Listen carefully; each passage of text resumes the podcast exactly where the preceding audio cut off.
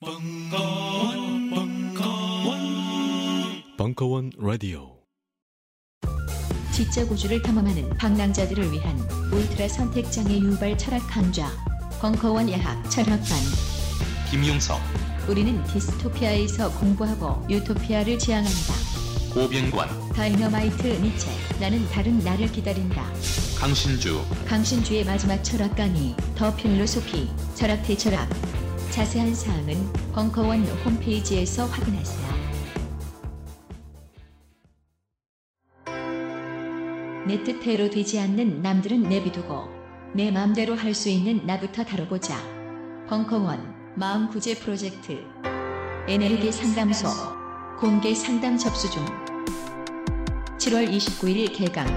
자세한 내용은 벙커원 홈페이지를 확인하세요. 요즘 나는 책 추천을 하지 않는다. 그래도 이 책은 추천하지 않을 수 없다. 나는 딴지일보 읽은 척 매뉴얼의 애독자였으니까. 이웃시민 고전은 직접 반려들어 읽는 게 가장 좋다. 그게 여의치 않으면 너부리의 읽은 척 매뉴얼을 읽어라. 읽은 척 매뉴얼은 고전들의 뒤틀린 소개이자 색다른 비평일 뿐만 아니라 그 자체로 고전과 맞먹는 유사 고전이다. 고종석. 그는 딴지일보 역사를 통틀어 가장 딴지적 글쟁이다. 김어준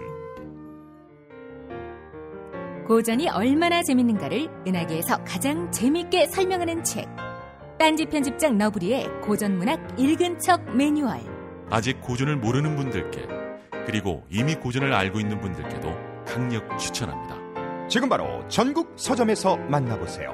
딴지 마켓에서 구입하는 분께는 저자 사인본을 배송해 드립니다. 안녕하세요. 컴스테이션 대표 이경식입니다. 컴퓨터라고는 전원 버튼밖에 모르는 딴지스가 있다면 저희 컴스테이션으로 오셨으면 좋겠습니다. 오지랖 넓은 옆집 아저씨처럼 친절하고 상냥하게 컴맹으로서의 탈출을 도와드리겠습니다. 해치거나 물지 않습니다. 간단한 문의번호 011-892-5568로 연락 주시면 컴맹 탈출 작전 성공 딴지 마켓에 컴스테이션이 있습니다. 컴스테이션은 조용한 형제들과 함께합니다.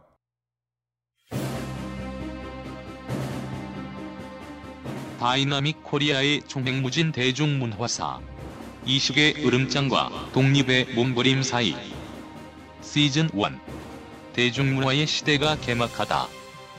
제4강 검열의 제국 신문에서 잡지로 그리고 라디오와 영화로 2016년 5월 13일 강연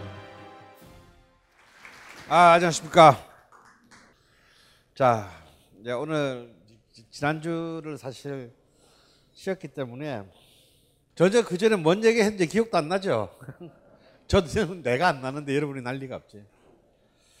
예, 우리가 이제 그 어쩌면 20세기 대중문화의 두 쌍두마차라고 할 수 있는 영화와 대중음악 이 두 개의 이제 흥행 시대가 이제 드디어 1920년대에 시작되었다. 아, 그런데 그 이 흥행 시대의 시작에 가장 그 밑을 가로지르는 핵심은 아리랑이라는 그 영화로 상징되는 민족주의와 사회 찬미로 상징되는 일종의 서구에 대한 동경, 어, 어, 서구 문화에 대한 동경이라는 두 개의 참 어찌 보면 화해할 수 없는 이 두 개의 모순적인 요소의 힘이 어, 작용한 결과다라고 이제 지난 시간에 얘기를 했어요. 어, 무성 영화 무성 영화의 시대는 이로부터 약 10년 정도 지속됩니다. 근데 이 무성 영화라고 하는 것은요. 사실 영화라고 볼 게가 조금 애매해요. 왜냐하면 지난 시간에도 얘기했지만 변사라는 존재 때문이죠. 어, 그래서 사실은 변사는 살아있는 사람이니까 그날 그날 무슨 얘기를 할지 를 아무도 몰라요.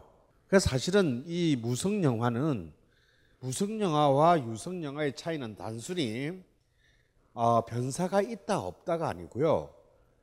유성 영화는 우리가 지금 보고 있는 이 유성 영화는 그냥 영화예요. 하지만 무성 영화는 냉정하게 말하면 공연이에요. 화면이 있는 공연입니다. 그리고 실제로 뛰어난 변사들은 그때 그때 그날의 관객들의 분위기를 봐가지고 졸라리 애드립을 해요. 그래서 사실은 그 영화와 전혀 상관없는 얘기도 가능합니다. 어, 그렇기 때문에 무성 영화는요. 그러면 식민지 상황에서 여러분의 총독부의 관리라면 어떤 게 더 골치 아프겠어요? 예, 무성 영화가 더 골치 아프죠. 유성 영화는 이미 이제 완성이 되고 난 뒤에 딱 틀은 순간부터는 끝날 때까지 뭐 바뀔 여지가 없는 거잖아요. 그러니까 사전에 딱 검열하면 끝나지만 무성 영화는 매번 상영 때마다 어, 이것을 감시해야 합니다. 왜냐하면 그날의 변사의 스타일과 그 기분에 따라서 무슨 얘기를 할지 모르니까요. 그래서 어, 모든 이 무성 영화 시대에는요 극장에 경찰 임석관 경찰 임석이 의무화돼 있었고 실제로 극장의 1층과 2층 사이 자리에 경찰이 늘 자리에 앉아 있었어요. 이제 이런 그 무성 영화 시대 10년이 끝나고 어, 1935년 음, 이제 이 이필우 이필우 형제 그러니까 이제 이필우는 우리나라 초기에 이제 그 촬영 감독입니다. 그 아리랑을 찍었던 촬영 감독이죠. 이 이필우 형제가 이제 그 아리랑을 찍고 났는데 유학을 일본 유학을 다녀와 가지고 다시 이제 그 와케지마 슈지로라는 일본인과 함께 이 경성 촬, 촬영소를 차렸고 여기를 통해서 이제 드디어 최초의 한국의 유성 영화인 일설 추, 춘향전 춘향전 영화를 찍어요. 그러니까 역시 우리는 그 이 춘향 뭐 어떤 새로운 어떤 장르를 할 때 춘향전에서 벗어날 수가 없어요. 우리나라 최초의 창작 오페라도 춘향전입니다. 아, 1950년에 어, 그 발표됐던 오페라도 춘향전인데 한 5일 전인가는 두 번째 달이라는 그 인디 밴드가 앨범을 냈는데요. 이번 앨범이 어 너무 놀라웠어요. 판소리 춘향가를 앨범으로 냈어요. 어 춘향가 춘향가 스토리 있잖아요. 이걸 갖다가 앨범을 물론 판소리 춘향가를 그대로 하면 한 5시간 해야 되는데 한 60분짜리로 핵심적인 장면들만을 가지고 뭐 어떤 거는 약간 판소리처럼 하고 어떤 거는 힙합처럼 하고 어떤 건 뭐 electronic 스타일로 하고 어떤 거는 발라드 스타일로 하고 이랬는데 굉장히 재미있게 됐어요. 그래서 참 이 춘향전의 이 스토리 라인이야말로 정말 이렇게 끊임없이 multi-use 되고 있는 이제 참 어쩌면 가장 그 대한민국 현대사에서 가장 핫한 아이템이라고 볼 수 있는데요. 역시 유성 영화의 첫 자리도 어, 춘향전이 차지했습니다. 이제 이광수의 원작으로 했는데 물론 이 필름도 아, 죄송하지만 우리는 아직 볼 수가 없다는 게 아픔이 있어요. 이제 30년대 후반으로 접어들면서 이제 한국 영화사의 풍우나 아, 정말 끝없이 그 식민지 총독부 당국과 그 긴장과 대립을 해왔던 이 나훈아는 어, 오봉녀라는 마지막 작품을 남기고 37살의 나이로 요절해요. 어, 그러면서 이제 어쩌면 한국 영화사의 첫 번째 장은 이 나홍규의 죽음과 함께 내리게 되고요. 이때부터는 이제 사실은 이미 거의 중일 1937년부터 중일 전쟁이 시작되고 1941년부터 태평양 전쟁으로 확전되기 때문에 이때부터는 이미 전시 총동원 체제로 들어가면서 사실상의 대부분의 이제 그 독자적인 개인적인 표현은 무너지게 됩니다. 특히 태평양 전쟁이 들어가면서부터는 이제 미국과 전쟁을 하기 때문에 미영 귀축이라는 말로 이른바 서구의 문화적인 컨텐츠들도 전부 수입 금지돼요. 적국의 문화니까. 아, 그렇게 되면서 이제 이때 글자 그대로 이제 마지막 한 8년간의 암흑기, 문화적인 암흑기가 시작되고 이때는 이제 철저히 이제 일본 제국주의의 그 선전물로 동원된 어떤 그런 그 문화로 그 그러게 됩니다. 그리고 그리고 그 나치의 히틀러가 그랬듯이 일본 그 제국주의 역시 영화를 그 자신들의 그 이른바 대동아 공영이라는 어 굉장히 기만적인 어떤 그 이데올로기를 선전하는 그런 도구로 삼았어요. 일본의 그 어, 외상을 지냈 외무부 장관 외상을 지냈던 마사오카 요스케가 한 유명한 말입니다. 백만, 백만 마디의 말각을보다 영화가 제일이다. 그러므로 영화는 구군을 좌우한다. 이미 이제 그 이, 이런 그 사실은 문화와는 전혀 상관이 없는 당시 그 일본 이제 이 전쟁 시, 제국주의 전쟁 시대 일본의 외무부 장관의 말처럼 영화는 철저히 이제 총동원 체제를 찬양하고 일본 제국주의를 그냥 그 어, 숭상하는 어, 이런 그 이념적인 작품들로 어, 가득 차게 됩니다. 그래서 이 1927년에 이제 총 영화관 관객수가 360만인데요. 32년에는 590만이 되고 39년에는 1,400만 그리고 1942년에는 2,800만 정도가 됩니다. 이 숫자는요. 이, 이 영화 관람 숫자가 지금 거의 15년 사이에 어 15년 사이에 거의 어떻습니까? 한 7배 이상 7.5배 정도로 정, 급속도로 증가했거든요. 이 당시 인구가 약 2,300만 정도였기 때문에 어 사실 지금 우리가 연간 평균 그 총 연인은 영화 관람이 약 2억 명 정도입니다. 그러니까 지금 우리가 약 5천만 명이잖아요. 그러니까 이제 1인당 4편인데 지금 이 당시에 이미 1인당 한 편을 연간 한 편 관람을 넘었었으니까 어 사실 영화라는 어떤 이런 매체가 얼마나 사실은 일상적으로 이 한반도에 살고 있는 대다수의 사람들에게 밀접한 것이었는가를 알 수 있죠. 그러니까 이 당시에는 사실은 뭐 지금보다는 도시 집중률이 훨씬 낮았고 시골 사람들도 수없이 많았음에도 불구하고 이런 어마어마한 인구 대비 동원력을 영화가 갖고 있었다는 것은 이미 이 식민 영화의 시대가 시작된 지 20년도 되지 않아서 영화 자체가 이미 식민지 시대에 우리에게 굉장히 익숙하고 어, 친숙한 어, 그런 어떤 그 문화적인 아이템으로 자리 잡았다는 것을 보여주는 숫자라고 할 수 있습니다. 그런데 이제 이때 뭐 이 1939년 하반기 이후부터 우리가 본 영화들은요 전부 다, 다 국책 영화들이에요. 뭐 제대로 된 뭐 이런 영화는 아니고 전부 이제 동원령을 표방하는 영화인데 그 중에 가장 대표적인 영화 어마어마한 거의 전 국민을 다 동원시켜서 보게 한 첫 번째 선전 영화가 뭐냐면요. 그대와 나라는 영화입니다. 이 영화는 어떤 영화냐면요. 어, 황군에 어, 입대한 최초의 조선인 이인석 1등병의 스토리예요. 이 그 이 이인석은 이제 한, 조선인으로서는 처음으로 황군에 입대한 사, 사람인데 어, 중일 전쟁에 전사합니다. 그래서 처음으로 얘가 조선인인데 이제 그 황군이 돼서 일본에서는 일본 여자하고 결혼을 시켜줘요. 결혼까지 시켜서 엄청나게 그 선전을 이렇게 했고 어 비록 반도의 조선인이지만 어 정말 우리는 글자 그대로 동조 동근의 뿌리가 같고 조상이 같은 한 핏줄이라는 것을 이런 식으로까지 한 사람을 어, 선전했어요. 그게 완전히 뭐 어, 라이언 일병 구하기도 아니고 어, 이제 철저하게 그한그 사람의 조선인 청년을 이용해서 엄청난 선전 영화를 만든 셈입니다. 참 재밌는 것은요. 그거 아세요?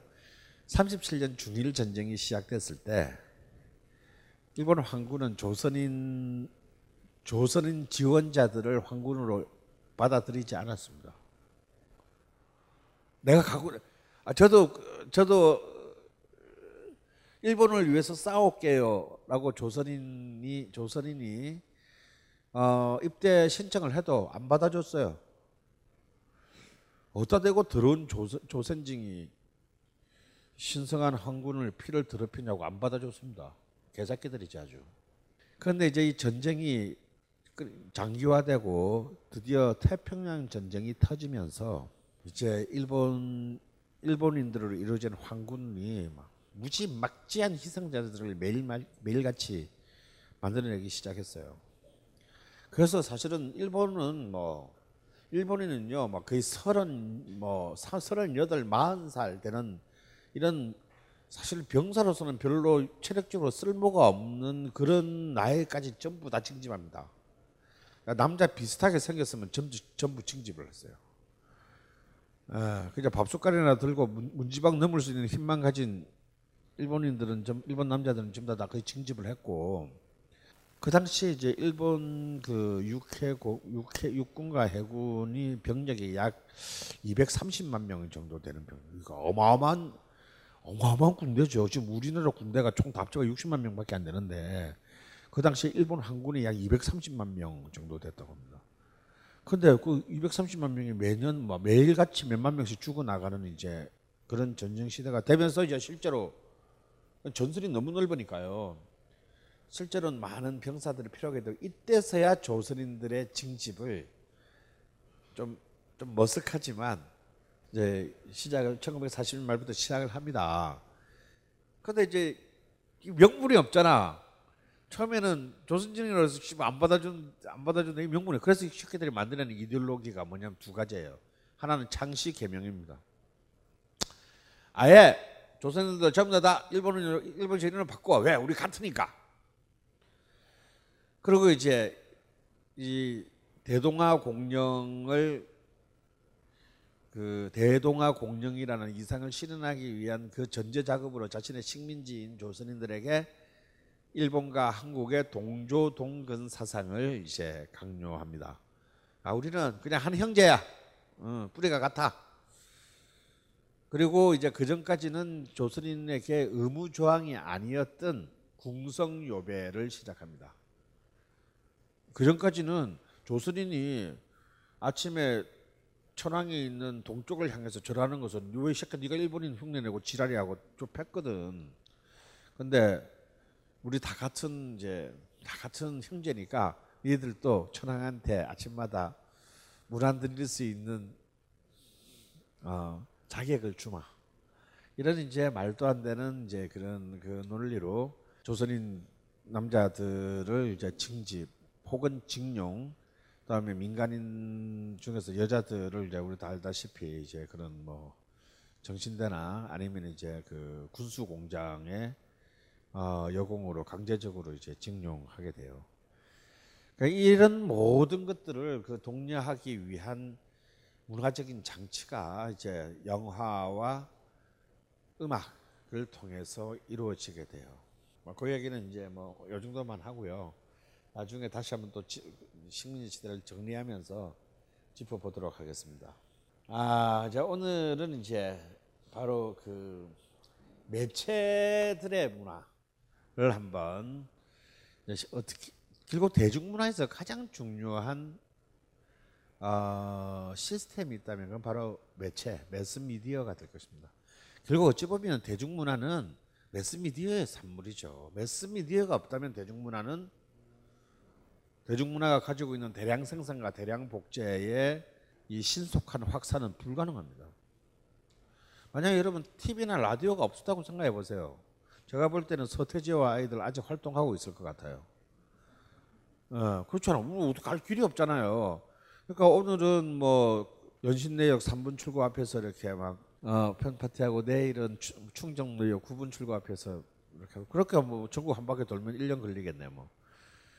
어, 한 20년 돌아야 사람들이 알아볼까 말까 하겠죠. 어, 하지만 매스미디어의 출현이 드디어 이제 엄청난 그 공간적인 확산력과 시간적인 신속성을 그 이전 시대는 비교할 수 없는 그 이전 시대에는 정보가 어떻게 전달됩니까? mouth to mouth, face to face로 이 전달 아주 천천히 전, 이 확산되었던 이 정보들을 굉장히 비약적인 정보, 즉 비약적인 속도로 확산시키게 돼요. 그야말로 이제 이 어떤 하나의 컨텐츠를 컨텐츠의 공시성의 영역들이 순간적으로 폭발하는 어떤 그런 영상을 만들어낸 것이 바로 이제 이 매스미디어고요.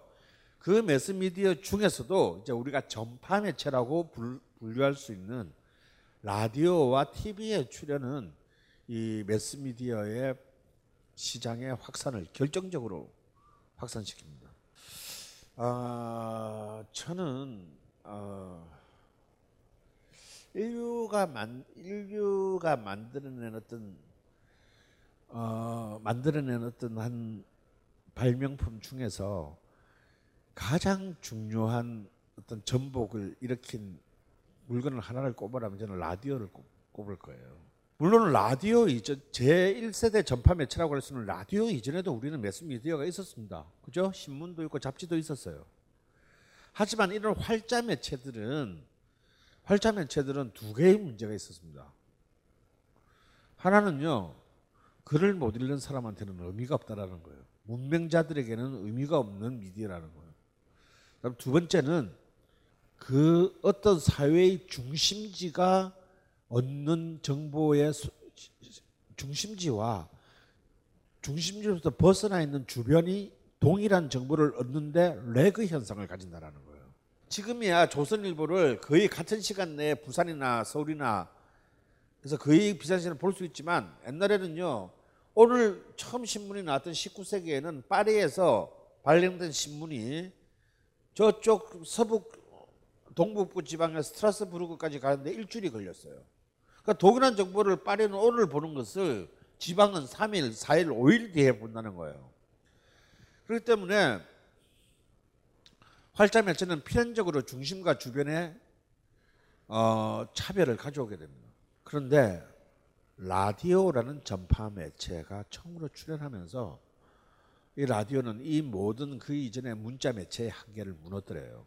이제 귓구멍만 뚫려 있으면 글자를 몰라도 어, 정보를 동일한 시간에 그것도 중심과 물론 전파의 속도는 전파도 속도가 있으니까 어, 뉴욕에서 듣는 거랑 애플라치아 산맥에서 듣는 거랑 약 0.0 몇 초에 약간의 리레크는 있을 수 있겠죠. 근데 뭐 그런 것을 거의 무시한다면 거의 동시성의 수용이 가능해졌다는 거, 동시적 수용이 가능해졌다는 거. 이것은 이 전파 매체의 출현이 의미하는 것은 정보의 민주주의입니다. 하지만 이것은 수용하는 입장에서 보면 정보의 민주주의지만 이것이 영향력이 크지만 커질수록 어떻게 되죠? 그러면 이 정보를 누가 주느냐에 따라 달리, 달리게 되겠죠. 이 정보를 전달하는 내용을 결정하는 권한을 누가 가지는가? 여기에서 이제 권력이 발생하게 됩니다. 당연히 그 모든 이 전파 매체 시대 이후에 이 지구상의 모든 권력은 바로 이 매체의 정보를 통제할 수밖에 없는 숙명에 빠지게 되는 거죠. 아, 바로 이러한 아, 우리가 조선 조선조까지는 경험할 수 없었던 엄청난 폭발력을 가진 미디어의 시대가 이제 드디어 개막합니다. 어, 그리고 이 시기는 바로 이 시기는요. 바로 이러한 어떤 미디어의 덕분으로 민족과 계급이라는 이제 민, 지금 이제 민족이라는 개념은 이미 이제 우리가 이 식민화 과정, 병, 일, 일본의 병합되는 과정에서 어, 강점당하는 계기에서 드디어 민족이라는 화두가 출현했죠. 근데 이 민족이라는 화두의 바로 뒤이어서 이제 계급이라는 화두가 바로 뒤따라 나오게 되는데요. 이것은 바로 또한 이 매스미디어의 확산과 굉장히 밀접한 관계를. 그래서 결국 이 식민시대 1920년대의 가장 중요한 쟁점은 민족과 계급 사이의 어떤 문제예요. 혹은 민족에서 계급으로 이행하는 어떤 문제입니다. 자, 그럼 도대체 이 민족이라는 화두와 계급이라는 화두가 대중문화에서는 왜 가장 이 식민 시대의 한국의 대중문화에서 가장 중요한 것으로 구상하게 됐을까요? 한번 찬찬히 한번 보도록 합시다. 그 첫 번째 계기는요, 1917년 러시아 혁명이 일어났고요. 이 러시아 혁명의 영향으로 이미 1910년대에 사회주의가 식민지 조선에 상륙했다라는 거예요. 이 사회주의가 처음에 딱 등장했고 1920년대가 되면 어마어마한 그 이 미디어를 통한 파급을 하게 되는데 이 특히 이 사회주의를 가장 퍼뜨리는 미디어가 어떤 미디어인 줄 아세요? 여러분 알면 기절할 거예요. 조선일보예요. 조선일보에 사회주의자 기자들이 제일 많았어요. 빨갱이들은 다 조선일보 기자였습니다. 물론 방응모가 조선일보를 인수하기 전이에요. 방응모가 이제 1933년에 조선일보를 인수하면서 이제 싹 사라지지만 1920년대 후반까지 거의 조선일보는 거의 조선일보 신문을 보면 여러분 기절합니다. 거의 매일 사회주의 사상의 선전장이에요. 그래서 이 사회주의는 그 당시에 가장 빠른 시간 안에 가장 급속하게 전파된 독특한 대중문화였어요. 이것이 왜 이렇게 매력적이었나? 자, 일단 첫 번째 이 사회주의는 한국 바깥에서 시작됩니다. 왜냐하면 독립운동의 일환으로 이제 러시아 쪽에 있었던 독립운동 기진 이른바 이르쿠스크파와 다음에 상해파의 이제의 독립운동 집단 안에서 사회주의를 받아들이는 사람들이 생겨났고 그 중에서 어, 상해파의 이 이동희가 임시정부의 주석이 돼요. 부주석이 되면서 굉장히 강한 그 영향을 가지면서 이 사회주의가 어 이제 새로운 어떤 하나의 독립운동에 굉장히 중요한 역할을 차지하게 됐어요. 그래서 우리가 3.1 운동하면 우리는 씨, 아는 게 유관순인 언니밖에 없잖아. 그냥 막, 막, 씨로 나가서, 학생 나가서 뭐, 뭐, 대한독립 만세 부르다가 이제 졸라게 맞고 깨진 거 그렇게 모르잖아요. 근데 사실 그렇지 않습니다. 이미 3.1 운동 안에 이미 3, 1919년 3.1 운동 안에 그러니까 러시아 혁명이 일어난 지 1년 반밖에 안 됐는데 3.1 운동 안에 이미 사회주의적 어, 활동과 움직임이 있었다는 사실을 우리는 주목해야 돼요. 이미 3.1 운동 중에 그러니까 19년 3월 달에 이미 그 1919년에 80사건의 노동자 파업이 이3.1 운동과 더불어서 진행됐습니다. 이것은 명백히 그냥 단순히 어느 날 모여가지고 독립 그 이른바 민족 지도자라는 비겁한 놈들이 그 중국집에서 모여가지고 짜장면 하나씩 먹고 독립선언서 낭독하고 이들은 그냥 끝났잖아요. 그러고 이제 뭐 학생들이 이제 막 그리로 나와서 이렇게 시위를 한번 하고 이제 아무 날 시위하고 끝난 게 아니에요. 3.1 운동이라는 게. 그래서 실질적으로 이때부터 노, 가장 맹아적인 형태의 노동자 조직들이 에 의한 독립운동과 그리고 그것을 파업으로 외화한 사건이 이미 요 3월 달에 80사건이 일어납니다. 어, 그래서 이3.1 운동 속에 이미 이미 이미 이때부터 이제 이 사회주의의 어떤 그 영향들이 이미 스며들기 시작했다는 것을 알 수 있고요. 이 19년을 기점으로 해 가지고 이제 1920년대가 되면서 일본 제국주의가 어떻게 됩니까? 한반도 통치에 대한 노선을 바꾸죠. 우리가 거기 갔을 때 배웠지 않습니까? 국사 시간에. 데라우치 총독의 무단 통치에서 사이토 총독의 문화 통치로. 이제 왜 이렇게 극과 극의 어떤 노선을 바꾸냐면요. 사실은 일본이 너무너무 놀란 거예요. 일본 내각이 너무 3.1 운동 같은 이런 그 대규모적인 그, 어, 반 제국주의 시위가 일어난다는 건 일본 내각에 단 한 명도 생각을 해본 적이 없는 거예요. 왜 그랬냐면요. 이 데라우치 총독 치하의 9년 동안은 모든 걸 그냥 아주 아작을 내고 짓밟았지 않습니까? 그렇기 때문에 다시 말해서 조선 인민들의 불만이 여, 불만 불만을 담은 여론이 일본에게 전달될 통로 자체가 없었던 거예요. 그러니까 일본은 일본의 지휘부는 조선의 상황에 대해서 알 길이 없는 거지.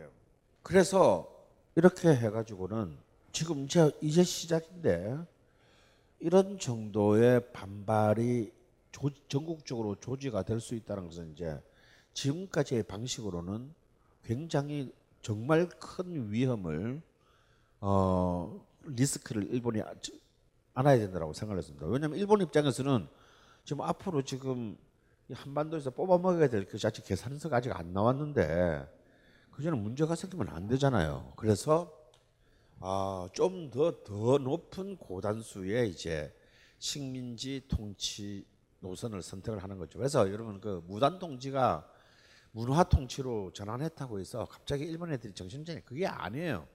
이때부터 일본은 철저히 정보전의 입장으로 식민지를 통치하겠다는 것을 선언하는 겁니다. 그래서 이전까지는요, 자 여기 식민지인이 있으면 무조건 패고 끝냈어 눈에 띄면. 그런데 이 문화 통치라고 하는 것은 그 제일 일본인 사학자 중에서 제가 저는 솔직히 현대사 연구자들 중에서 뭘 우리나라 역사학자들이 쓴 책 중에서 마음에 드는 책이 한 권도 없어요. 그래서 새끼들 공부를 뭐 어째라 하는 건지 정말 너무 마음에 안 들어. 제가 유일하게 이 근대사 책에서 읽을 만한 글을 쓴 사람은 일본에 있는 학자인 강동진 선생입니다. 근데 그걸 그, 그분 책을 제가 읽은 지가 30년이 다 돼 가는데 그 뒤에 나온 연구서 중에서 이것 정도를 넘어서는 연구서가 아직까지 없는 것 같아요. 제가 뭐 역사 전공자는 아닙니다만 저는 워낙 역사를 좋아해서 그냥 역사에 관한 책도 늘 나오면 사서 읽는 편인데 아 진짜 우리나라 이 하여튼 이상한 그 대통령들이 많아가지고 역사학자들이 너무 썩었어. 그러니 뭐 식민지 근대화론이나 그냥 잊을만 하면 한 번씩 툭툭 찌르고 나오지. 근데 이제 이 강동진 선생의 이제 그 어, 일제의 한국 침략 정책사라는 굉장히 훌륭한 저서가 있습니다. 자신의 어떤 주관적인 만화를 쓴 게 아니고요. 정말 그 당시에 일본 총독부와 일본 내각의 한반도 그러니까 식민지 정책 자료들을 전부 발굴해 가지고 거기까지 이들의 문화 통치의 실 진짜 본질을 밝히는 유일한 책이에요 제가 보기에는. 그래서 이때 어떻게 이들이 다시 야 이때까지 한거다 없고 새로운 어떤 그 통치의 그 시스템을 짜는지를 정말 선명하게 정교하게 보여줍니다. 근데 이 책은 절판이 됐어요. 이런 책이 절판이 되면 도대체 어디서 봐야 되는지 모르겠어요 이런 거예요. 아, 일본은 드디어 이제 우리가 3.1운동을 벌이고 난 뒤에 우리를 굉장히 객관적인 피지배의 파트너로 인정합니다. 무슨 뜻인지 알겠죠? 어, 얘들이, 어, 얘, 어, 얘도 센데? 어, 얘 존나 후진 줄 알았더니, 어, 괜찮아. 몇 집 있어. 드디어 얘들이 피지배 파트너 인정합니다. 그래서 이전까지의 굉장히 그 주먹구구식의 어, 일방적인 통제에 의한 통치는 싹 다 지워버리고요. 전형적인 제국주의 식민지 지배 관계의 전략인 divide and rule이라는 전략을 저- 노선을 and rule. 뭐죠? 분리 통- 분리해서 통치하라. 지배하라. 그러니까 내가 일방적으로 이들에서 하다 보면 나도 힘 많이 들고 비용도 너무 많이 들어요. 자기들 요이 피지배 계층끼리 분리해 가지고 교묘하게 분열시켜서 지들끼리 싸우게 해 가지고 힘을 약화시키는 게 이 전형적인 divide and rule이거든요. 그 지금 우리나라 대기업이 많이 쓰는 거잖아. 그러니까 정규직, 비정규직 이렇게 나눠가지고 씨발 적은 저기 있는데 우리끼리 싸우잖아. 이거는 이제 모든 권력을 가진 부패한 놈들이 제일 잘 쓰는 전통적인 방식입니다.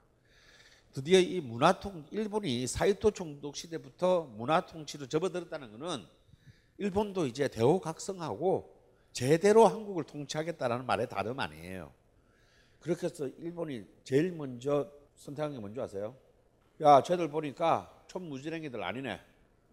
자유를 좀 주자. 이때까지 이 1919년까지 조선인들은 신문을 만들 수가 없었습니다. 자, 신문 발행시켜 줘. 한 만들어 보라 그래. 그래서 새, 새 집단에게 신문 발행권을 줘요. 아무나 그냥 아무나 만들 수는 또 만들기는 못하고 그런 그 정책을 다 공표하자마자 막 거의 뭐한 100군데가 넘는서 우리도 신문을 내게 그 간행하게 간행하겠다는 신청서를 막 내는데 그중에 세 명만 딱 줍니다. 그게 하나가요. 이른바 인천 김성수를 일편하면 이른바 한국에서 돈 좀 있는 이제 민족주의 진영, 민족주의 우파 진영에게 티켓을 하나 주자. 내 하나 줄게 만들어. 이게 동아일보예요. 그 다음에는 두 번째는 친일본 경제인 연합회인 대정 친목회에 다이쇼 친목회, 어, 대정 그 저기 그 천황 이름을 딴 대정 친목회에 신문 발행글을 줍니다. 이게 조선일보예요. 뼛속같이 일본인인 그 친일파 임원식에게 신문 발행글을 줍니다. 이게 시대 신문입니다. 그래서 동아, 조선, 시대 신문에는 세 개의 신문 발행권을 줘요. 그러니까 신문 이미 발행권을 세 개를 주는데 여기서도 이미 1대 2예요.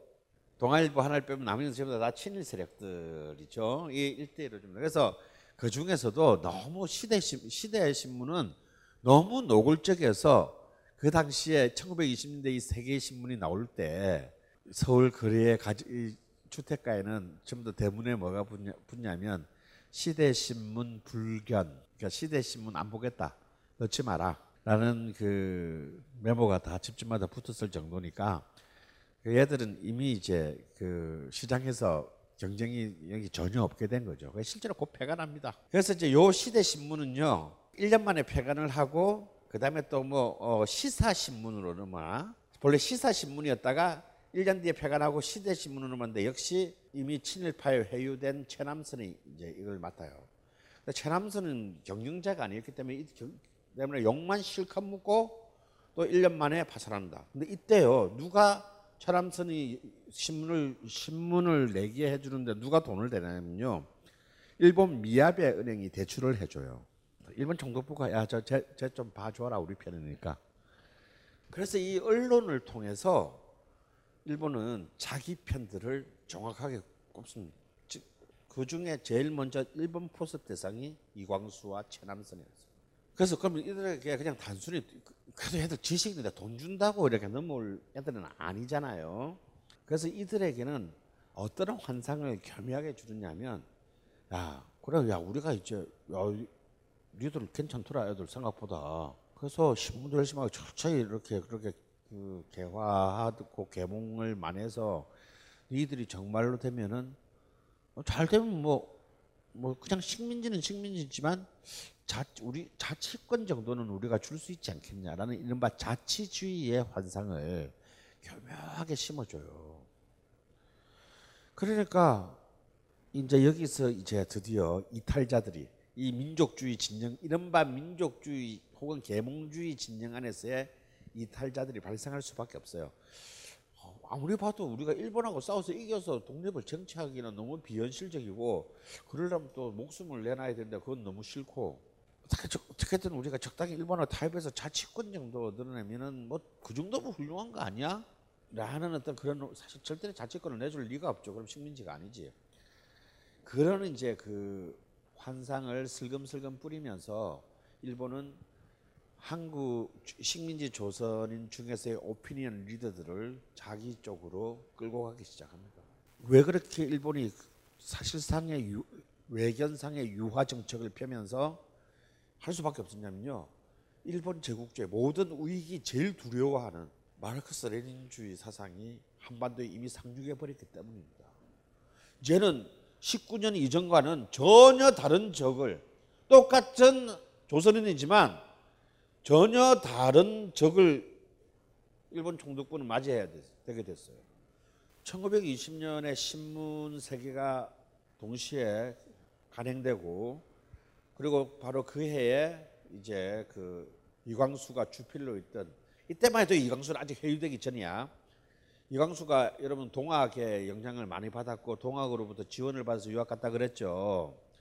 바로 그 도- 천도교 진영이 돈을 댄 개벽이라는 굉장히 진보적인 잡지가 나오고 이 개벽의 첫 번째 첫 번째 주필이 이광수였습니다. 그런데 이 이광수가 1922년 가면 사고를 쳐요. 바로 이른바 제가 지지난 시간에 언급했던 민족 개조론이라는 그 무시무시한 이광수의 전향의 그 그것이 바로 이 개벽에서 발표하거든요. 이걸 발표하면서 이제 이광수는 이제 완전히 이제 자신의 길로 가게 되는 겁니다. 하여튼 이런 어떤 다양한 매체들을 통- 다양한 미디어들이 등장, 이 신문과 잡지들이 등장을 해요. 이 등장을 하면서 또 이 신문사들은 특히 조선일보와 중앙일보는 아 조선일보와 이 동아일보는 또 살인적인 또 이제 이 라이벌 전쟁을 시작합니다. 음. 그래서 초기에는요 조선일보는 친일파들의 것이었기 때문에 이렇게 민족주의적인 요소들을 그렇게 강조하지 않았어요. 그냥 오히려 이렇게 문명 개화에 방점을 둔자면 이제 동아일보는 처음 시작부터 민족주의를 자신들의 사시로 내세웠습니다. 아 근데 조선일보 입장에서 가만 보니까 있잖아요. 그러니까 당연히 민중은 누구들의 편이겠습니까? 동아일보 편이잖아요. 그래서 동아일보는 이때부터 아 야 이러다가 우리 너무 이렇게 밀려서 안 된다 싶어서 우리는 좀 더 과격하게 나가야 되겠구나. 라고 해서 이제 조선일보도 굉장히 이제 그 총독부가 싫어하는 기사들을 마구 실는 경쟁을 펼치기 시작한데요. 이때 조선과 동아의 경쟁은 정간 조치 경쟁이라고 불립니다. 도를 넘은 기사를 실어가지고 총독부로부터 정간을 받으면 며칠은 신문을 못 냈지만 구독률이 확 올라가는 거예요. 그래서 총독부가 이렇게 야 조선일보 니들 5일간 정, 정간이야라는 정간 조치를 했으면 편집부에서 만세를 불렸다는 거예요. 그래서 조선동화가 이 정간을 받기 위한 우리가 총독부로부터 탄압받고 있다는 것을 증명하기 위한 뭐죠? 지금 보통 이제 야당 옛날 우리 야당에서 말하던 선명성 투쟁을 이 초기에 24년까지 합니다. 이때마다 순진하고 귀여운 시절이에요. 지금 누구 장단에 춤추는지도 모르고. 근데 이때 일본 경제인 연합회의 한국의 어떤 재경성 일본 경제인 연합회의 대표가 사이토 총리한 총독한테 찾아가가지고 도대체 조선인들한테 언론에 자유를 준다는 게 말이 되냐라 엄청난 항의를 합니다. 이때 사이토가 이 회의장에서 공식적인 회의장에서 이 회의장에서 굉장히 중요한 발언을 해요. 이 1920년 21년의 얘기예요. 사이토 총독이 뭐라 그러냐면 동아일보는 조선민족의 뱃속에서 끓어오르는 가스를 배출하는 굴뚝이다. 이 가스를 이렇게 막 불만에 찬 가스를 그때그때 배설해내야지 그걸 안 하고 계속 막아두면 언젠가는 배가 터진다. 그러니까 막 우리가 다 생각하고 임마 저기 다 허락 허가 내준 거니까 너희들 걱정하지 마. 이제 이런 뜻이에요. 그러면서 사이토가 뭘 더, 뭐, 무슨 얘기를 덧붙이냐면 이게 이제 그냥 있는데 문제가 되는 놈들은 한 자리에 모아놓는 게 좋아. 그래야 나중에 소탕할 때 한 번에 끝내지. 그리고 이 문제가 되는 지식인들을 한 자리에 모아놓게 되면 그들의 동향만 파악을 하면 그러니까 사실은 이들이 그 신문과 잡지를 허가를 내준 것은 어찌 보면은 이른바 오피니언 리더들 층의 동향을 매일매일 적극적으로 파악하기 위한 사실상의 정보전의 전, 그 인프라에 달하는 겁니다. 어, 이렇게 해서 이제 그 개벽 그리고 이제 최초의 여성주의 잡지인 신여자 굉장히 과격한 페미니즘 잡지가 이때 나옵니다. 근데 이제 이때는 이제 나혜석도 여기에 참여하고요. 어 근데 이제 이 책을 낸 김원주라는 사람의 이제 남편이 엄청난 부자에서 이, 이 돈을 댔는데 이 2년 뒤에 둘이 이, 이 잡지 창 발행인인 김원주하고 남편하고 이혼해. 그래서 남편이 돈을 끊는 바람에 할 수 없이 폐간됩니다. 그렇게 해서 이제 그 이런 많은 어떤 이 자, 그 잡지들이 바로 삼민운동 신문과 잡지들이 삼민운동 이듬해부터 이제 막 이제 그 나오기 시작하는 거예요. 이러한 어떤 그 이 20년대의 어떤 그 지식의 르네상스가 바로 이런 활자 매체를 통해서 엄청난 속도로 그 확산하게 돼요. 그래서 이미 1920년대가 되면요. 1920년도 그러니까 3.1운동 다음해가 되면 조선 노동자 공제회 그러니까 이제 조선 노동 1924년에 만들어지게 되는 조선 노동 총동맹 1925년에 만들어지게 되는 조선 공산당 전에 사실상의 첫 번째 모임인 조선 노동자 공제회가 이미 발족을 합니다. 그리고 이때 이미요 공산당 선언이 한글로 번역됩니다. 이 공산당 선언을 번역한 사람이 누군 줄 아세요? 나중에 남노장의 지도가 되는 박헌영입니다. 공산당 청, 그 청년회 서기이기도 했고요. 그리고 남노 바로 그 박헌영은 1924 20대 중반에 조선일보 기자였어요. 그러니까 이제 이런 빨갱이들이 조선일보에 이제 완전히 특식을 그리게 되는 거예요. 이렇게 해서 이제 사실상 이미 사빈 운동에서 6년 만에 그 다양한 전국적인 파업 투쟁을 통해서 노동자, 농민들의 전국 조직이 이미 완성되고 이 조직을 기반으로 해가지고 이제 지하에서 조선 제1차 조선 공산당이 이제 그 만들어지게 돼요. 근데 이때 굉장히 중요한 이런 그 조선 공산당으로까지 가는 굉장히 중요한 사실은 어쩌면 그보다 더 중요한 사회적 사건. 왜냐하면 공산당은 지하에서 만들어졌기 때문에 눈에 보이지 않는 거지 비, 비밀 결사 조직이니까 굉장히 중요한 대중적인 어떤 하나의 사건이 일어났는데 바로 1924년 진주에서 일어난 형평사 사건입니다. 이 형평사가 뭐냐면요. 천민 중에서도 천민인 백정조합이에요. 그러니까 이제 이 지금 이미 심 1894년 가보 경장 때 신문제가 공식적으로 폐지되지 않았습니까? 하지만 그건 그냥 뭐 말이 그런 거고 실제 현실은 그렇지 않았던 거죠. 백정들은요 일단 마치 나치 시대 때 유대인처럼 복장 자체가 달랐어요. 백정 백정 그 계급은 일단 남자들이 상투를 틀 수 없습니다. 그리고 모든 백정은 그것의 상징으로 페랭이 모자 있죠. 페랭이 모자 있잖아. 그걸 꼭 써야 했어요. 그걸 안 쓰면 린치를 당했습니다. 백정인데 그 모자를 안 쓰면. 그리고 길을 가다가 양반 계급이 지나가면 그 페랭이를 보고 그 자리에서 꿇어 엎드려야 했어요. 어, 지금, 시, 지금 시대가 어느 시대인데? 그리고 당연히 그냥 일반 그냥 통상적인 평민 계급하고 통혼이 안 됐습니다. 결혼을 할 수가 없었어요. 당연히 겸상도 안 됐어요. 그래서 처음에 기독교가 전파할 때 백정들이 이렇게 그 예배에 참석하면 양민들이 다, 도- 다 그냥 보이콧을 했을 정도예요. 아니 하나님 앞에 평등인데 백정은 안 돼. 그런 정도로 정말 참한 그 이 사회에서 이렇게 이 minority 집단이 백정이에요. 그러니까 이렇게 생각하시면 돼. 미국 사회 노예 계급, 음? 아프리카나 아메리카나 생각하시면 돼요. 근데 이 백정들이요. 어떤 한 사건을 기여하러 이제 이 진주의 백정 중에 이 학찬이라는 백정이 있었는데 백정이라고 해서 가- 다 가난한 건 아니잖아요. 왜냐면 소 잡고 뭐걸 하다 보면은 엄청난 돈을 많이 모은 백정도 있단 말이야. 근데 그래봐야 백정이야.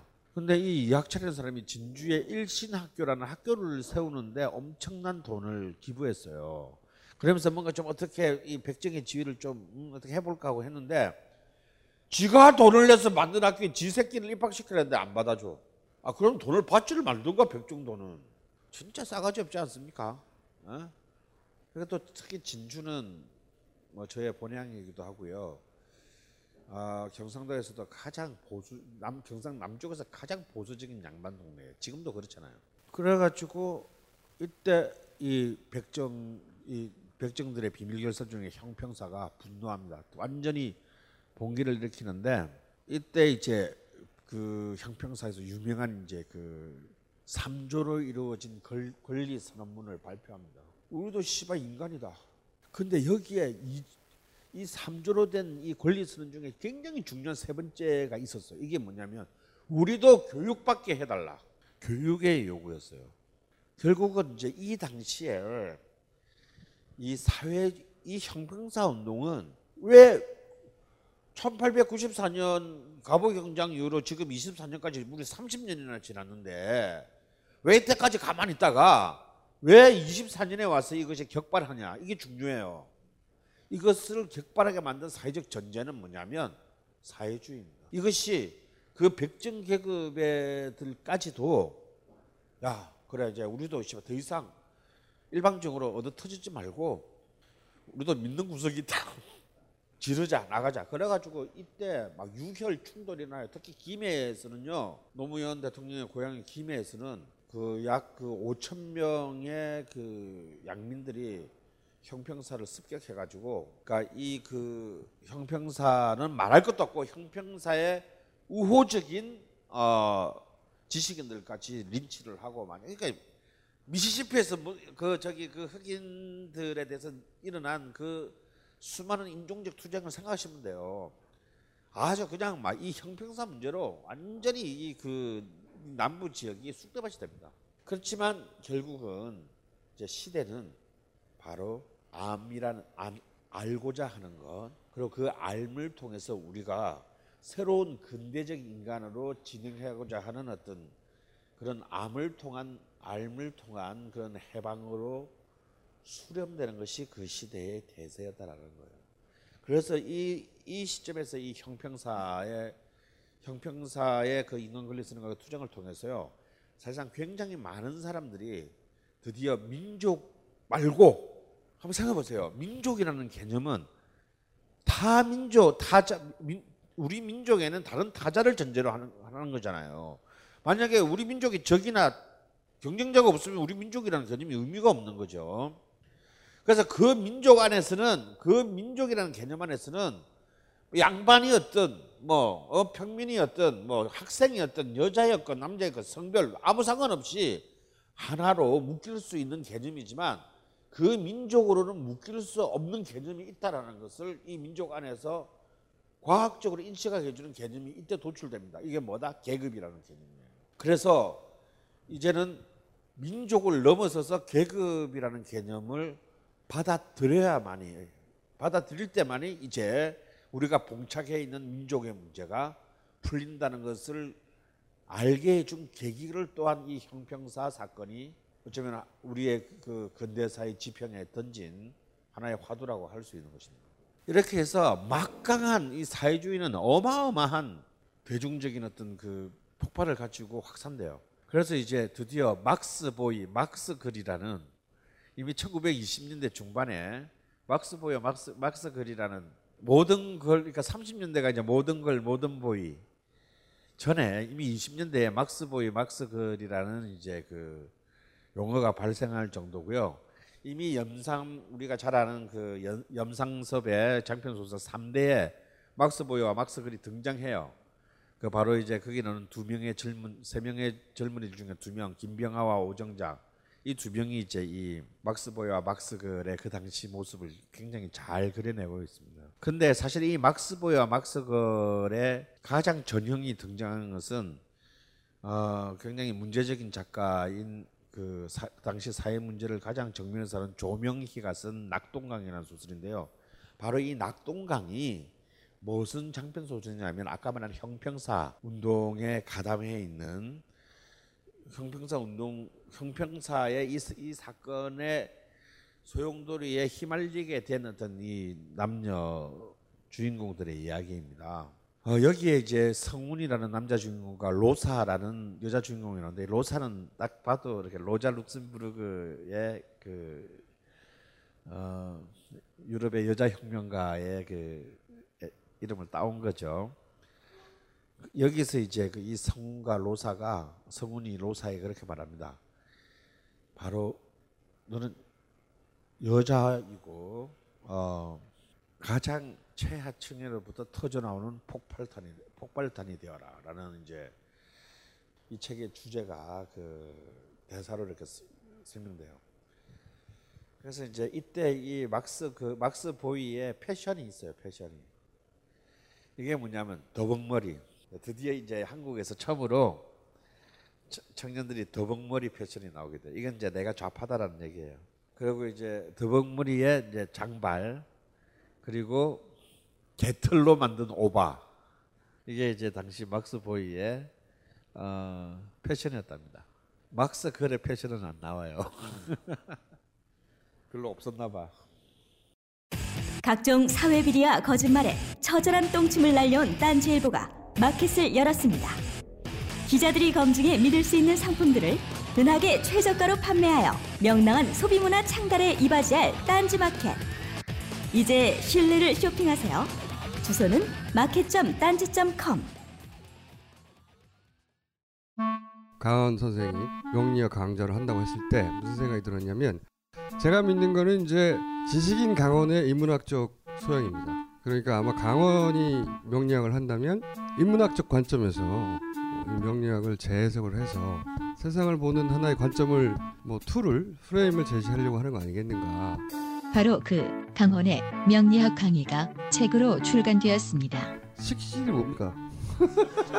처먹는 거. 아 명리학 쉽구나. 굉장히 좋아. 어. 공부해 그러면. 음. 네. 노후에 하는 아. 것으로 공부하는 것으로.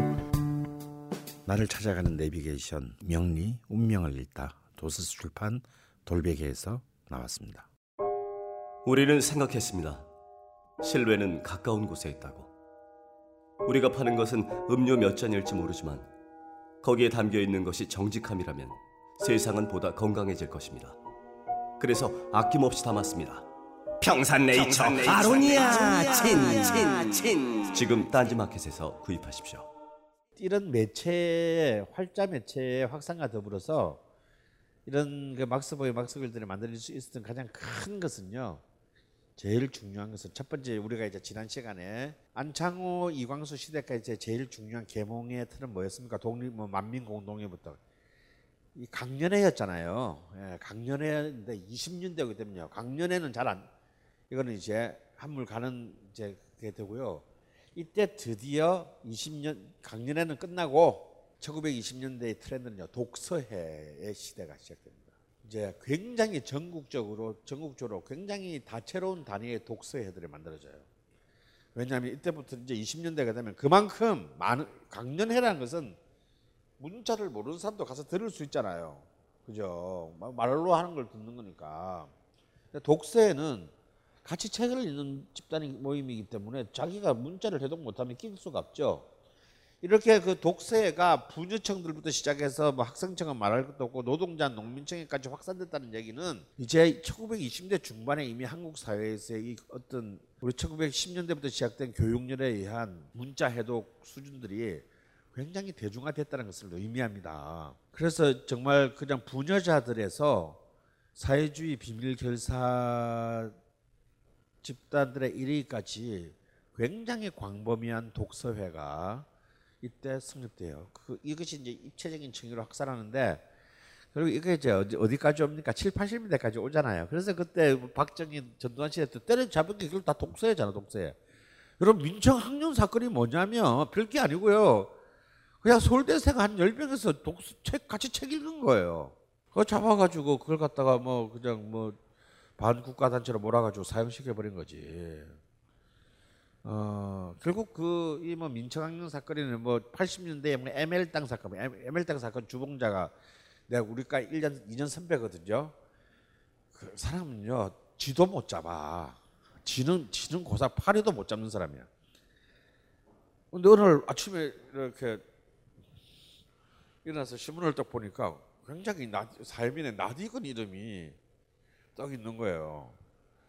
뭐땅 사건 주모자 뭐 누구 누구 체포 뭐 그래서 보면 이제 근데 이제 가서 이렇게 막 많이 맞으면 이제 없는 없는 세계가 펼쳐지게 되죠. 뭐 그런 그런 그런가 보니까 빨리 맞기 전에 원하는 대로 얘기를 해줘야지.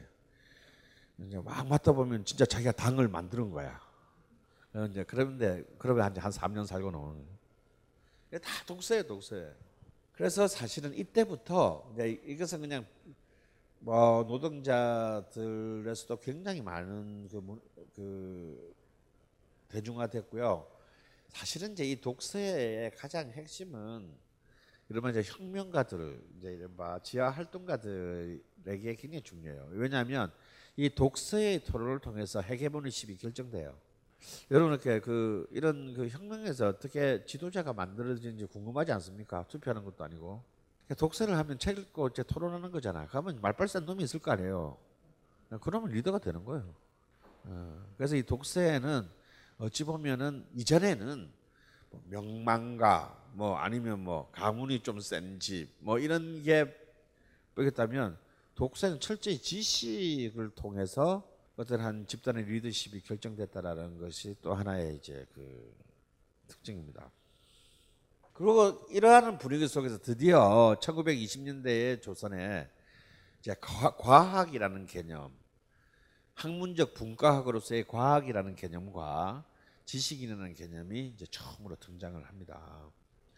그리고 이제 지금처럼 이제 지식이 이제 분화되기 시작해요. 과처럼 뭐 무슨 학, 무슨 학, 뭐 경제학 뭐 이렇게 뭐좀 분화되는데 재밌는 건요. 사회과학은 그 당시에 없어. 법학 있고 바로 문학으로 뛰어. 그러니까 법학, 경제학, 문학으로 뛰어요. 그래서 뭐 사회학이라든지 심리학 이런 거 없어요. 그래서 나- 일단 사회과학은 어, 부재했다라는 거. 근데 그 당시 동경 유학생의 34%가 법학부였습니다. 아 그때나 지금이나 권력을 향한 부- 분화방들의 그 어, 대중성은 뭐 여전했고요. 근데 놀라운 것은 문학 지망생, 문학과 지망생들이 17%였어요. 그러니까 법학, 법학과의 반 정도 됐다는 거예요. 그러니까 이 문학을 지원해, 문학을 지원했다는 것은 단순했던 예술성을 말하는 것은 아니고 여전히 이제 유교적 영향도 남아 있는 것이고요. 또 다른 한편으로는 이것이 가장 인간이 뭔가를 공부한다고 했을 때, 학문을 한다고 했을 때 가장 이제 그 가장 기본적인 토대가 되는 것이라고 그들은 생각했다는 거죠. 지금하고는 참 격세지감입니다. 그래서 그 당시에는 이런 매체들이 이렇게 발전하면서 그 매체에서 자기가 글을 쓴다는 행위가 굉장히 굉장히 권력적인 행위였어요. 그 실제로 여러분 그 동아일보 기자의 월급이 1926년 기준으로 동아일보 월급 기자의 월급이 70원이었습니다. 70원인데 아 60원인데요. 이제 데스크 이상이 70원에서 80원이고 당시에 제일 높은 공부해서 얻을 수 있는 제일 높은 지금 학교 교사의 월급이 55원이었어요. 그렇기 때문에 기, 기 자들이 사회적으로 굉장히 높은 대우를 받았다는 걸 알 수 있습니다. 여자 교원은 교원은 월급이 좀 작았고요. 48원이었고요. 그리고 일반 공무원 지금 현재로 치면 약 7급 공무원의 평균 임금이 38원이었습니다. 근데 거의 배 그런 공무원의 배 정도 되는 월급을 받았기 때문에 지식인이 실질적으로 어, 경제적으로도 굉장히 상위층에 속해 있었다라고 봐야 될 것 같습니다. 그래서 이제 이런 그 이런 만평이 있어요. 어, 이, 이 그림은 잘 안 보이죠. 어, 이 왼, 쪽에 있는 남자가 이 오른쪽에 있는 기생한테 어떻게 꼬시냐면 야 그때는 기생들을 위한 잡지도 나왔거든요. 하도 잡지들이 많이 나오다 보니까 야 기생 잡지에 네 이름으로 내가 원고 하나 써줄게 키스 한번 해주렴. 뭐. 그러니까 이제 이, 이, 문, 이 문사들의 그 글 좀 쓴다는 자들의 뭐랄까 그런 잘난 체는 풍조를 우리가 비꼰 건데 근데 이, 이 기생이 뭐라고 대답하느냐면 벌써 시 선생이 하나 써주기로 약속했 약속했다 해놓았, 해놓았다라고 합니다. 그러니까 이런 그, 시, 그 신문의 만평에 실릴 정도로 어떤 그 글에 대한 어, 어떤 그 일종의 사회적인 뭐랄까 선망 어, 이런 기생들조차도 뭔가 글을 발표해야 대우를 받는 이제 이런 그래서 그걸 빌미로 좀 글 좀 쓴다는 놈들이 아주 이렇게 그 어, 사, 사기 처먹고 다니는 얼치기 문사에 대한 일종의 풍자죠. 음. 자 그렇게 해서 이 활자 매체를 통해서 그리고 그 사회주의는 어떤 하나의 하나의 메타 지식으로서 성장을 했어요. 결국 그 전까지는 계몽은 뭐였습니까? 계몽 그 사회주의가 등장하기 이전에 우리가 지난 시간까지 봤던 계몽주의는 어, 여기에는 입장은 없는 거죠. 왜? 무조건 그, 무조건 우리가 우리는 지금 너무 너무 뒤처져 있고 그렇기 때문에 무조건 우리보다 훨씬 강한 나라의 것을 일방적으로 배우자라는 방향 하나만 존재했다면요. 사회주의는 이제 일종의 하나의 메타지식으로서 여기에 대해서 드디어 비판적 시각을 이제 한국 사회, 식민지 조선 사회에 처음으로 만들어 놨던 겁니다. 드디어 관점이라는 개념을 만들어 놓게 된 것이죠. 이것이 그 사회주의가 1920년대에 급속히 사회 전체에 확산되고 환영받게 되는 어, 그런 하나의 매력이라고 할 수 있어요. 사실 이때 이제 그 당시 1927년도에 뭐 조선일보의 신문을 읽어보면요, 이때 이미 뭐 막스와 레닌의 저작들이 다 번역됩니다. 물론 일본을 통해서 번역된 것이지만요, 일본어로 된 번역을 번역한 것이지만요. 그런데 그 책들이 번역돼서 출판되자마자 전부 매진돼요. 어, 그럴 정도로 독서의 시장이 컸었고 엄청난 그 영향력을 했다는 거예요. 이와 동시에 이제 드디어 전파 매체의 일환으로서 JODK 이제 이 호출보명을 쓰는 경성 라디오 방송국이 사회 찬미가 일어나고 아리랑이 상영된 26년 말을 지나 27년 1월 달에 처음으로 라디오 방송이 시작됩니다. 그런데 이 라디오 방송은 사실은 이 라디오는 라디오가 있어야 되잖아요. 이 당시에 한반도의 라디오의 보급대수는 약 1120대 정도였어요. 라디오는 너무 비쌌어요. 라디오는 아까 그 우리 월급이 아마 그 예를 들어서 그런 아주 엘리트 월급이 60원일 때 라디오의 가격은 제일 싼 거 광석 라디오가 거의 한 50원 했고요. 그런 소, 돈이 들을 수가 없고 볼륨 있는 거 소리를 이제 들을 수 있는 것은 최하 100원에서 400원까지 했어요. 그러니까 내가 300원 잡고 최고의 엘리트가 월급을 한 푼도 안 쓰고 네 달을 굶어야 라디오를 한 대 살 수 있어요. 그렇기 때문에 이 사실 라디오의 보급은 굉장히 치리한 시간이 걸려요. 30년대 중반이 됐어야 드디어 이제 5천 대를 돌파하거든요.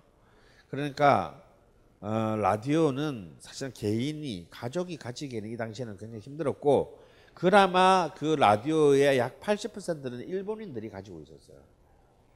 그렇기 때문에 경성 라디오 방송이 계속 했지만 언어는 일본어가 더 많았어요.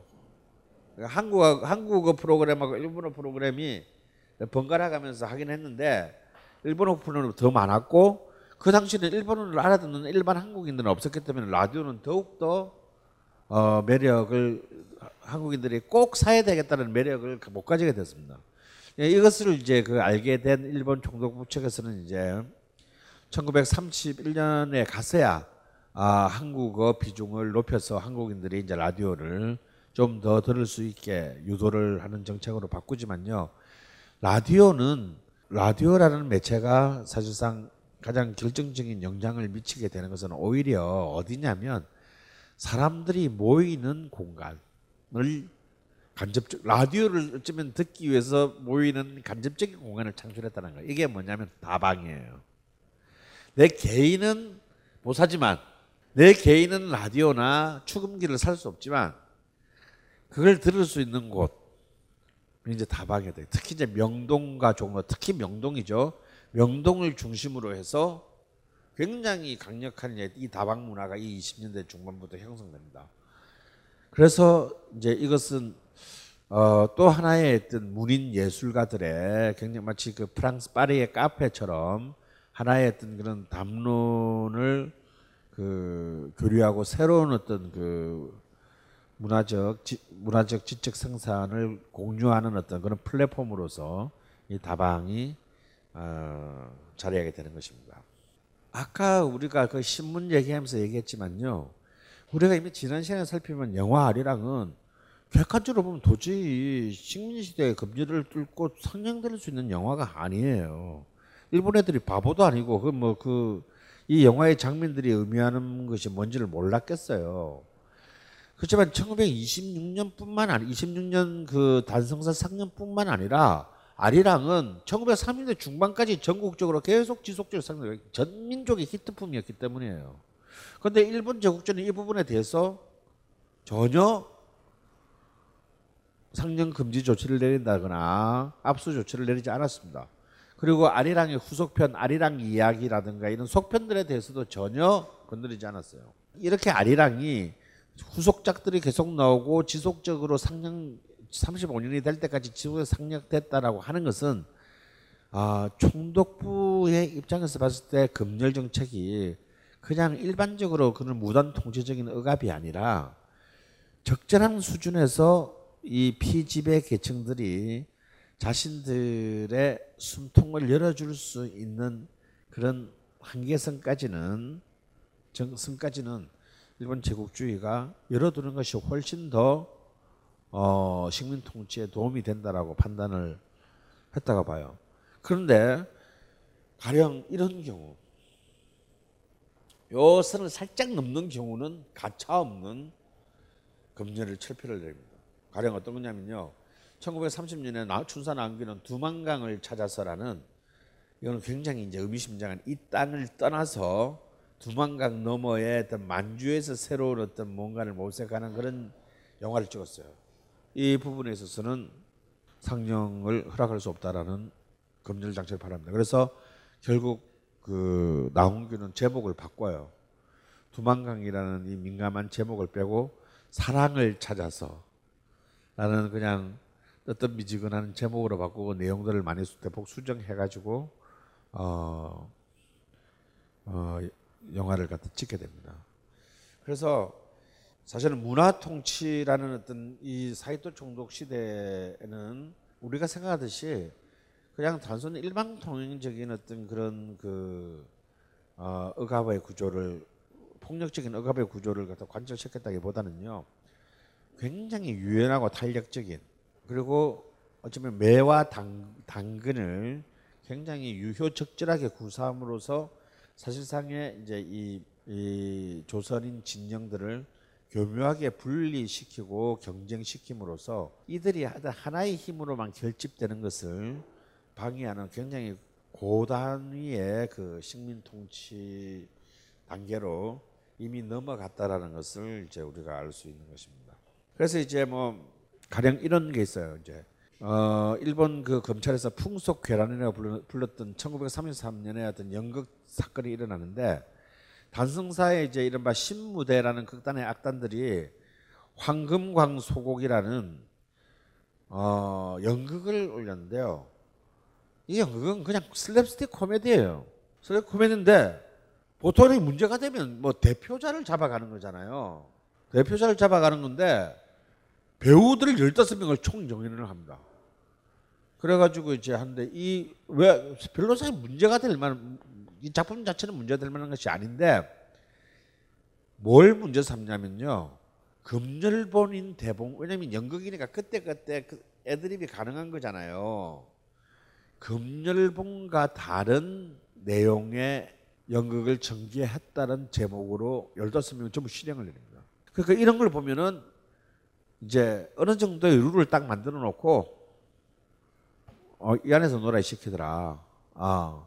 근데 이걸 넘으면 굉장히 가혹하게 이제 대응함으로써 이제 서서히 이제 그 한국의 문화적 상황들을 들에 대한 어떤 룰을 만들기 시작합니다. 하지만 이제 이 30년대로 접어들면서 점점 이제 그 한반도에는 전운이 감돌기 시작해요. 일단 일본은 31년도에 여러분들 잘 아는 만주 사변을 일으켜서 만주를 손에 넣고 만, 만주 괴뢰국을 세우죠. 이것은 이제 바로 대륙 진출의 발판을 위한 어, 작업이었는데요. 이런 그 일본의 그 불법적인 만주 점령에 대해서 굉장히 세계 여론이 일본을 비난을 하게 되고 일본은 1933년에 이제 국제연맹 탈퇴합니다. 이때부터 사실 일본은 이제 결국 서구 이제 미국, 영국을 중심으로 하는 이제 이 백인 국가들과 이제 잠정적인 이제 적대 적대 진영으로 이제 편입되기 시작하는데요. 이런 국제인명을 탈취하면서 이제 활동 사진 및 영화의 지체 지체라는 말은요 검열이라는 뜻입니다. 일본 일본어 한자예요. 지체 규칙을 1934년도에 이제 그 보강을 하는데 이거는 뭐냐면 이미 뭐 한국 영화는 이미 이제 통제가 끝났고 이때 이미 많이 들어오고 있었던 미국이나 여- 유럽의 영화들 이 미국이나 유럽의 영화들을 철저하게 걸러내기 시작합니다. 그래서 조금이라도 어떤 서구를 미화하거나 어쩌면 뭐 그런 또 약간의 불온한 자기들이 보기에 어떤 그런 좌파적인 어떤 그런 그 표현들이 있는 것들은 철저히 전부 다 걸러내서 아예 한국에서 상영을 이제 하지 못하게. 그래서 이 34년의 어떤 이 취재 규칙을 통해서 이들은 철저하게 오락적인 어떤 그런 그 헐리우드 영화들만을 이제 그 볼 수 있게 하는 거죠. 근데 이제 이때 이미 30대 중반이 되면 특히 식민지의 경성은요 사실은 거의 세계 첨단의 그 활락가로 이렇게 성장합니다. 여러분 우리가 1930년 되면 뭐 굉장히 우리 꾸질꾸질하게 살았을 것 같죠. 근데요 이미 30년대는 이미 이미 경성은 모더니즘의 시대예요. 지금이랑 다를 바 없어요. 지난주에 헐리우드에서 개봉한 영화가 예? 개봉한 영화가 이번 주에 경성의 극장에 걸려요. 그리고 프랑스 파리의 명품이 지금 신세계 백화점 자리인 미쓰코시 백화점 일층 쇼윈도에 걸립니다. 그리고 우리는 막 30년대 막 찌질하게 뽕짝이나 부른 거 같죠. 그때 이미 블루스, 재즈, 이제 미국에서도 큰 유행하기 시작한 스윙 재즈, 뭐 탱고 이런 것들이 전부 경상에 다 들어왔어요. 패션 뭐 이런 거는 말할 것도 없고요.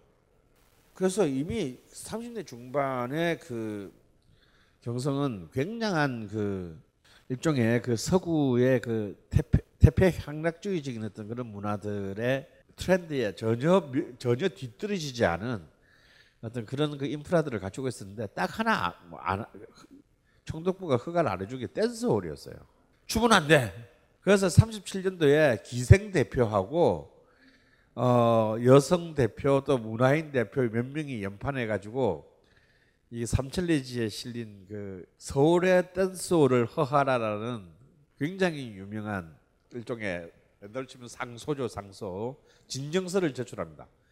이 서울의 댄스홀을 허하라는 내용을 보면 뭐냐면 아니 전 세계 어디를 가도 성인들의 그 건전한 댄- 댄스홀 사교장이 있어서 많은 성인들이 이렇게 그 여가를 선용하는데 왜 서울의 댄스홀을 불 왜냐면 이때 댄스홀을 허가를 안 해주니까 이미 30년대에 불법 댄, 지하 불법 댄스 때문에 너무나 많은 가정이 붕괴됐어요.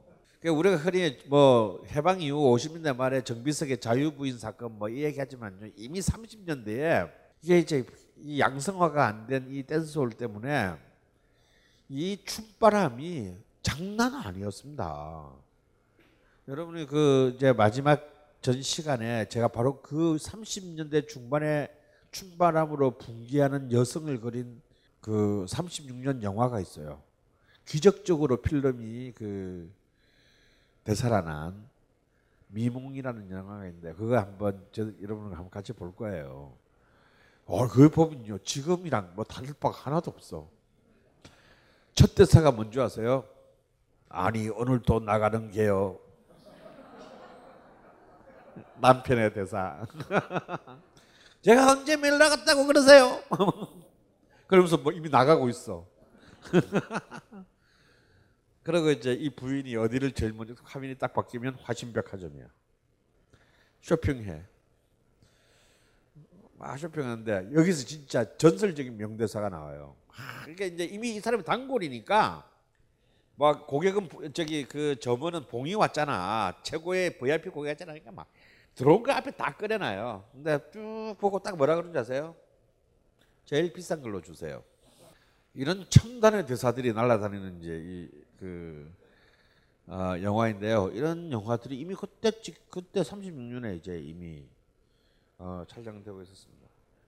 그래서 이 서울의 댄스를 허하라라는 말에서 사실은 이미 이 20년대의 민족과 계급의 계급의 그 긴장된 어떤 그 논의들은요.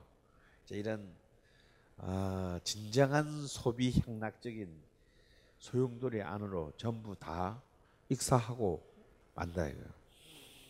이 미- 미디어의 발전에 있어서 우리가 뗄래야 뗄 수 없는 또 하나의 대중문화의 중요한 축은 뭡니까? 광고죠, 광고. 아, 광고라는 문화는 제 이 자본주의와 함께 발전하는 가장 중요한 그 이 미디어 컨텐츠입니다. 사실 자본주의 예술이죠, 광고야말로. 여러분 놀랍지 않습니까? 보통 우리 TV에서 보는 광고가 몇 초냐면 평균 15초거든요. 정말 시- 여러분이 15초에 어떤 사람을 설득할 수 있나요? 근데 얘들은 하잖아. 15초 만에 나를 이거 사게 만들잖아요. 15초 안에 갑자기 삼성이 굉장히 나를 우리를 행복하게 하는 기업이라고 착, 착각하게 만들잖아요. 어, 삼성은 뭐 여러분 것입니다. 뭐 이런 거 있잖아. 어, 씨. 이제 이 광고는 정말 그 21세기의 가장 그 도치적인 난 예술이라고 생각하는데요. 이 광고의 시대가 이제 드디어 이 미디어와 함께 시작된데 이제 우리나라의 첫 번째 광고는 이미 이제 1886년 한, 한성 주보에 독일 독일의 독일과 무역을 하는 세창 양행 광고가 첫 번째 광고예요. 이 광고 내용 보면 진짜 웃겨.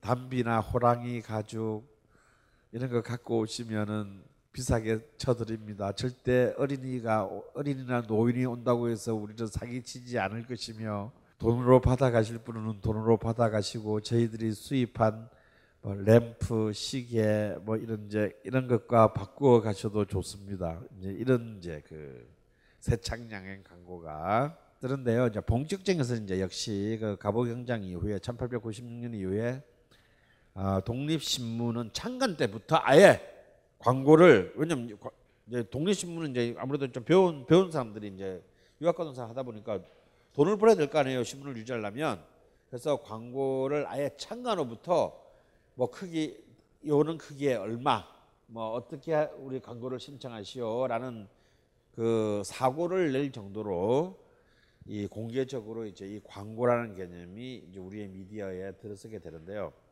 이 광고 이 광고는 뭐냐면요. 이미 대한매일신문에 실린 한성상해의 통신 판 이때부터 이미 통신 판매가 있었어요. 홈쇼핑 광고예요. 홈쇼핑 광고. 예. 그래서 이렇게 이렇게 보내주면 바로 집까지 우리가 이런 이런 제품들을 바로 배달해 드린다라는 이제 그 아, 통신 판매 광고가 이미 어, 이때부터 이제 시작이 됐고요. 아 이거는 이제 조선 연초 주식회사 광고인데요. 담배 광고예요. 그래서 이제 이것도 역시 매일신보에 실린 이거는 그 당시는 굉장히 파격적인 제가 이 사진을 왜 보여드리냐면요. 이게 거의 우리나라 언론에서 최초의 전면 광고예요. 이 한 면 전체를 이렇게 어, 딱 사가지고 한복 입고 담배 딱 피는 우리 언니가 이제 어, 그리고 이거는 이제 동아일보 28년자에 실린 광고인데요. 이거 무슨 광고냐면요. 적옥이라는 일본 브랜드의 포트 와인 광고예요. 와인 광고예요. 와인 광고. 내 어쩐지 맛이 좋더라니. 어?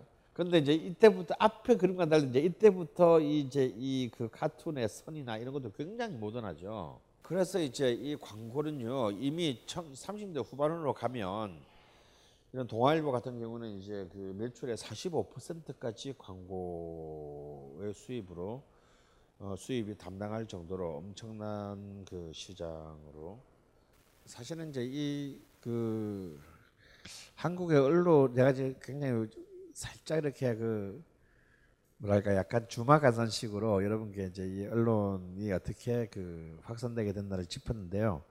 요것의 구체적인 또 안에 그 깨알 같은 아 굉장히 중요한 그 사건들이 있어요. 예, 가령 예를 들자면 이제 송기정의 1936년 베를린 올림픽의 일장기 말소 사건 이런 등등의 이제 미디어를 둘러싸는 굉장히 중요한 쟁점들이 있습니다. 아, 이런 사건들은 이제 다음 시간 그 다음 시간에 이제 구체적인 그 당시의 그 상황과 더불어서 아, 얘기를 나누도록 할게요.